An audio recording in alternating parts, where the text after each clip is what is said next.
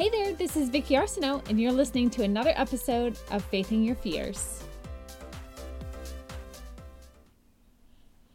Hey, you guys. So, over the past week or two, I heard of this story about a man in Massachusetts who had just been swallowed by a whale. Now, the guy is okay. The whale ended up spitting him out, but he shared his story about how he was in this whale's mouth and everything is pitch black. Luckily, he was a diver and he'd been diving and he got swallowed by this whale. Normally, whales would not swallow people. He thought at first maybe he'd gotten eaten by a shark, but he, like, I guess could feel that there were no teeth around him. So he knew it was a whale. But anyway, he still had his diving gear on, so he was able to breathe. But anyway, he got swallowed by this whale and probably I think he said he was probably in there for like 30 seconds or so, which I'm sure that 30 seconds felt like 30 years of trauma, right? I mean, that I just can't even imagine. He's thinking about his kids in there. He's like, "Oh my gosh, I'm going to die. I'm like literally going to be eaten by a whale." Like, "Oh my gosh." So, anyway, the whale spits him out. Um, he's you know, got some bumps and bruises, maybe a couple broken bones, whatever, um, but he's fine. So, Yay for that. That's awesome. But what it reminded me of is, of course, the story of Jonah, right? We've all heard that Jonah was swallowed by a whale. And it almost seems unbelievable. But then, you know, it just happened a week or two ago. So it's really not that far off, is it? so if you're not familiar with the story of Jonah, I'm going to just give you a Vicky version of the story of Jonah. God tells Jonah to get up and go to Nineveh and announce his judgment against them because they have been so completely wicked. But Jonah, he like gets up and is like, "Hey, I'm heading in the opposite direction. I am not going that way." So he goes and he gets on the ship. He buys a, a ticket and he's on the ship. Well, God brought on like this powerful wind all over the sea. It was like this violent, violent storm. And so all the sailors are like, they're shouting to their gods and they're throwing all their cargo over the side of the ship to try to lighten it, just trying to survive. Like this whole time, Jonah is sound asleep. So the captain goes down to get Jonah and, like, what the heck? How are you sleeping at a time like this? So get up and pray to your God. Maybe he'll pay attention and spare our lives. So they start casting lots, you know, just to figure out who is the cause of this storm. And they find out that it's Jonah. And they're like, what? You know, what is going on here? What, why, why is this happening to us? And he's like, I'm a Hebrew. I worship the Lord, the God of heaven, who made the sea and the land. And so, like, they're terrified. And um, he told them why he was running away from the Lord. And so the storm is like getting worse the whole time. And they're like, well, what should we do to, to get this storm to stop then? And so Jonah says, throw me into the sea and it'll be calm again. I know that this terrible storm is all my fault. That's a lesson right there, right? But we'll get back to that. So they throw him in the sea. God sends a whale to swallow him up. So he ends up being in this whale and he ends up crying out to God. So God has the whale go and spit him out on land. So he tells Jonah again, hey, go to Nineveh and deliver the message that I've given you. So this time Jonah's like, okay, fine. I'll go and do it. So he goes there and he tells them, like, hey, you know what? God is going to destroy you because just how evil everything is here. So the people actually repent. They're like, oh my gosh, we don't want that. So they totally turn away from their sin. They totally turn away. And so, um, God ends up, when he sees that they've put a stop to all of their evil ways, he changes his mind and he doesn't destroy them. And guess what Jonah does? He gets upset as heck. He's like angry. So he complains to God. He's like, didn't I say before I left home that you would do this, Lord?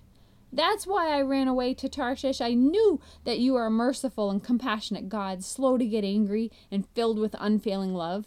You are eager to turn your back from destroying people. okay, wait. You're upset because God didn't destroy like 120,000 people?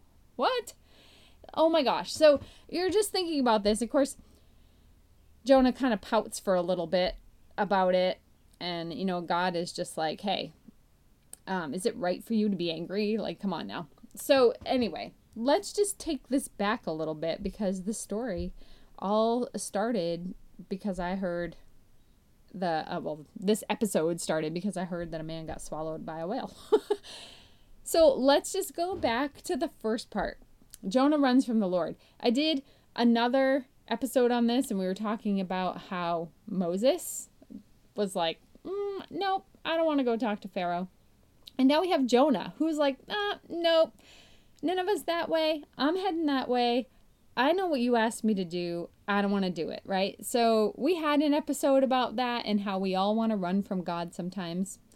Well, think about it this way, though. Like in this case, when he started running from God, his choice affected a whole bunch of sailors, right? They had this massive storm and they had to like throw cargo over the edge, just trying to lighten the ship so they're not going to die. When we make decisions, sometimes we can cause a dramatic storm in our life or in someone else's life, right? Sometimes stuff happens. We make dumb decisions sometimes. And he ended up admitting that it was his fault that this had happened. I also believe that him just admitting that it was his fault and then telling them what to do to to cause this to stop, like throwing him over the edge. I think that in life sometimes we have to admit to people this is my fault. Like we so want to blame everybody else or let people just think that it's just the storm of life that's happening. I had nothing to do with it, whatever. You know, we just want to like not uh, admit to the fact that it's our fault. But sometimes admitting that something is our fault is going to set other people free, right? You can have personal responsibility for your actions or your words. And by you taking responsibility and saying, This is my fault, you can actually not only set yourself free, but you could set the people around you free who are probably blaming themselves, just like the sailors on that ship. They were blaming themselves. Who, you know, who did anything? Let's, you know, cast lots and see who did this thing. They're all praying to their their gods and trying to figure out. Of course, nothing's happening, right? The storm is still happening. So, take responsibility for the things that you've done that have affected other people, especially if you're the cause of a storm and you are the one that could bring peace to it by just saying, It was me, raising that hand and saying, It was me, I did it, I'm sorry, you know, then I think you'll see that so much healing can actually begin and peace will start to come back into people's lives and your lives. And then let's visit the other part of the story. Do you ever see when like somebody is doing something and you find it really annoying or just awful? Maybe not annoying, but more like just shocking. And you judge them and you're like, you don't even deserve to have the peace of God. Have you ever actually felt that way about a situation? Because imagine that there's 120,000 people who are about to be destroyed. And God sees that these people, when they got the warning, they totally were like, uh uh-uh, uh we don't want that. We'll totally change. I'm sorry, God, you know, and they change. And then Jonah gets angry. Have you ever seen when someone has done something and then they say sorry for it and you're still angry about it? You're still angry because how should they get forgiveness for this? Why should they be forgiven? Why should they get anything good? They did something so bad. Why should they have any grace and mercy? Right? And then, as Jonah is angrily yelling at God, complaining, Didn't I say before whom you'd do this, Lord? That's why I ran away. I knew you are a merciful and compassionate God, slow to get angry, and filled with unfailing love. You are eager to turn back from destroying people. How can you get angry at God for being so merciful, so compassionate, slow to get angry, filled with unfailing love, and eager to turn your back from his back from destroying people? Like why would you be angry about that, right? Because God gives that same thing to us. And it's just it strikes me funny that Jonah couldn't embrace that for these people and just be like, wow, God, thank you that you are merciful and compassionate, slow to get angry, filled with unfailing love, and eager to turn your back from destroying people.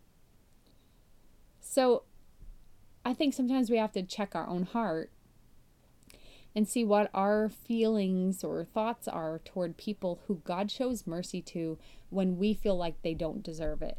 Because I think it's also a reflection on ourselves because when we do something wrong, God, and we tell God, I'm sorry, He immediately washes that away. Immediately. He doesn't think another second about it. But we think that there needs to be some period of time where we like beat ourselves up over it.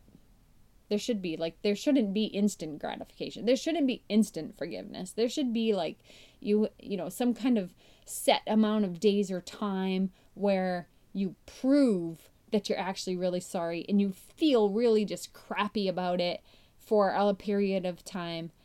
And man, what a waste it is, right? Because because God forgives us immediately. He doesn't say, "Okay, I forgive you and now go sulk about it for the next 2 weeks because that's going to really show me that you're sorry." That is not how God works. But that's how we work, right? I have people in my life that will not accept Jesus as their Lord or accept the forgiveness that God has offered them because they feel like they don't deserve it. Nobody deserves it, but He gives it anyway because that's just who He is. And so you can walk around saying, Well, I don't deserve it. I don't deserve I'm so bad. I did this. I did that. I did.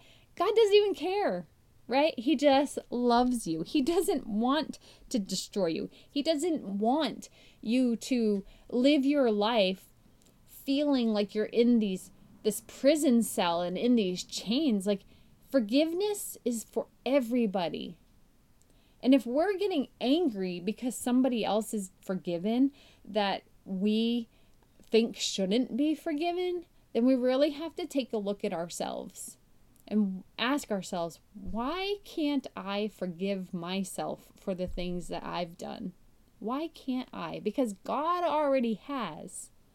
Yet I think I need to sit here and beat myself up over something. Or this person accepts forgiveness from God for all of the terrible things that they've done. They shouldn't be able to, they should have to pay for it. That is not how the gift of forgiveness works. A gift is a gift. You don't pay for a gift, you accept the gift and you move on. And if you want, you can just show gratitude to God by by telling everybody that they can have this forgiveness. Jonah really wanted to just see the people destroyed. he he didn't want to go give them the message because he wants them to get destroyed. He was like, "No, if I go there, then God's going to be gracious on them and they're not going to get destroyed. So I don't want to go there and tell them the message that, you know, God's going to destroy them. I just want them to do it." right?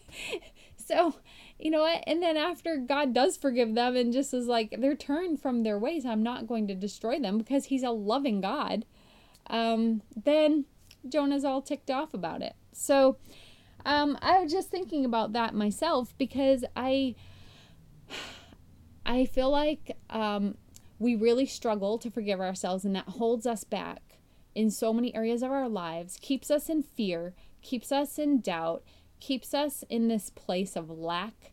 It keeps us in a place of feeling less than. And that is not who you are. Okay? You're not that person. You are forgiven. It doesn't matter what you did, who you are, what you did five minutes ago. If you truly turn from those ways and you give that to God and you ask for forgiveness, you're just you're just forgiven. And He's not going to hold it over your head. He's not like we are. We want to point out somebody's flaws till the end of time, right? I mean, women, when a guy messes up or he says something that was hurtful or something, and that can stick with us for years. That'll come out in a fight like 17 years later, right? That's something you did this that one day. Our brains, like, we want to hold that stuff because that hurt and we're going to bring that back and show that to you one day, right? We're not always great at letting stuff go. it's something that probably we ought to work on, right? But I want you to just take some time this week and pray about that and just um, ask God to reveal to you if there are areas in your heart where you're not forgiving others, like I, honest to goodness, feel like I have an easier time forgiving others when they hurt me. I have a harder time forgiving others when they hurt people I love. Like, literally, you do something to somebody in my family that I love, I have a very hard time getting over it. But you can do stuff to me all day long. You can call me names, you can do whatever, and I'm like, whatever. I, I don't really care. And I think a lot of people are like that. You know, it's like we're very protective of our people, but we're like, we know we can take the blows if we have to. Um, but watching your daughter or watching your mom or watching your husband or watching your friend go through something like that or someone attacking them, that's like a whole new level of like playing field where I really have to actually still work on that. Luckily, things like that don't happen very often, so I think I'm good until a situation comes up and then I realize, oh, wait, nope, nope, that yuckiness is still in that heart of mine. so I think we all kind of um, experience those types of things. Maybe it's just me, I don't know. But um, so, you know, just pray about that and give those things to the Lord and ask Him to help you to forgive and to love and to um, support the way that He does. Jonah is a book that's in the Old Testament. This is the Old Testament God that everybody thinks is so like crazy and possessive and vicious and violent and all of this versus like New Testament God who is all loving and all kind. No, he's always been the same God. Always been the same God. Um, and he's always loving. He, his love is always unfailing. So pray about that. One other thing, uh, well, two other things. One thing I wanted to say is that um, I did set up that Facebook page, Faithing Your Fears, right on Facebook. So you can go search that and follow the page because in July, I want to do a Proverbs challenge. So there are 31 chapters in Proverbs, and there are 31 days in July. And I thought it would be fun if we did a chapter a day throughout the month of July. And I thought it would be cool if we just kind of shared what we learned from each proverb on the Faith in Your Fears Facebook page. I think it's fun. I don't know if you guys will think it's fun, but anyway, I'm going to post on there what my ahas are. I know the first couple of chapters are kind of like, huh? I remember reading some of them with my daughter when she was like eight, nine years old, and there were a couple of things in there that I was like, oh my gosh, I don't think this is quite appropriate for her age right now. but there is so much wisdom inside of Proverbs. I think that you could read it over and over and over, and every single time you get something new from it. So if you don't have a hard copy Bible, that's okay. Because if you have a phone or a computer or an iPad or some kind of tablet, you can download an app, a Bible app. I use the YouVersion Bible app. It allows me to switch between different versions of the scripture. Um, it allows me to highlight and take notes and bookmark and you know all kinds of different things but you choose whatever one works for you. And we're going to start that on July 1st. So I will be posting information more about that on the page. Right now, I think there's like two posts on that page because it's so brand new. So hang with me there while I build that up. Um, and feel free to go and uh, create a scene over there. Have some fun, comment and like and share what's going on in your life over there. And, and let's just make that uh, page a really fun place to go. So, anyway, I hope that you will have an amazing week. I am looking forward to next week. I think this podcast will come out um, before July 1st. Possibly. It might come out. I don't know what the date is right now. So it could be Tuesday, it could be Wednesday. I'm not really sure. So, anyway, uh, I hope to see you over on the page. Get ready for the challenge. And also, don't forget to just chat with God about the areas of your heart that maybe you need to offer up a little more forgiveness to others. All right, have an excellent week. Talk to you next time. Bye.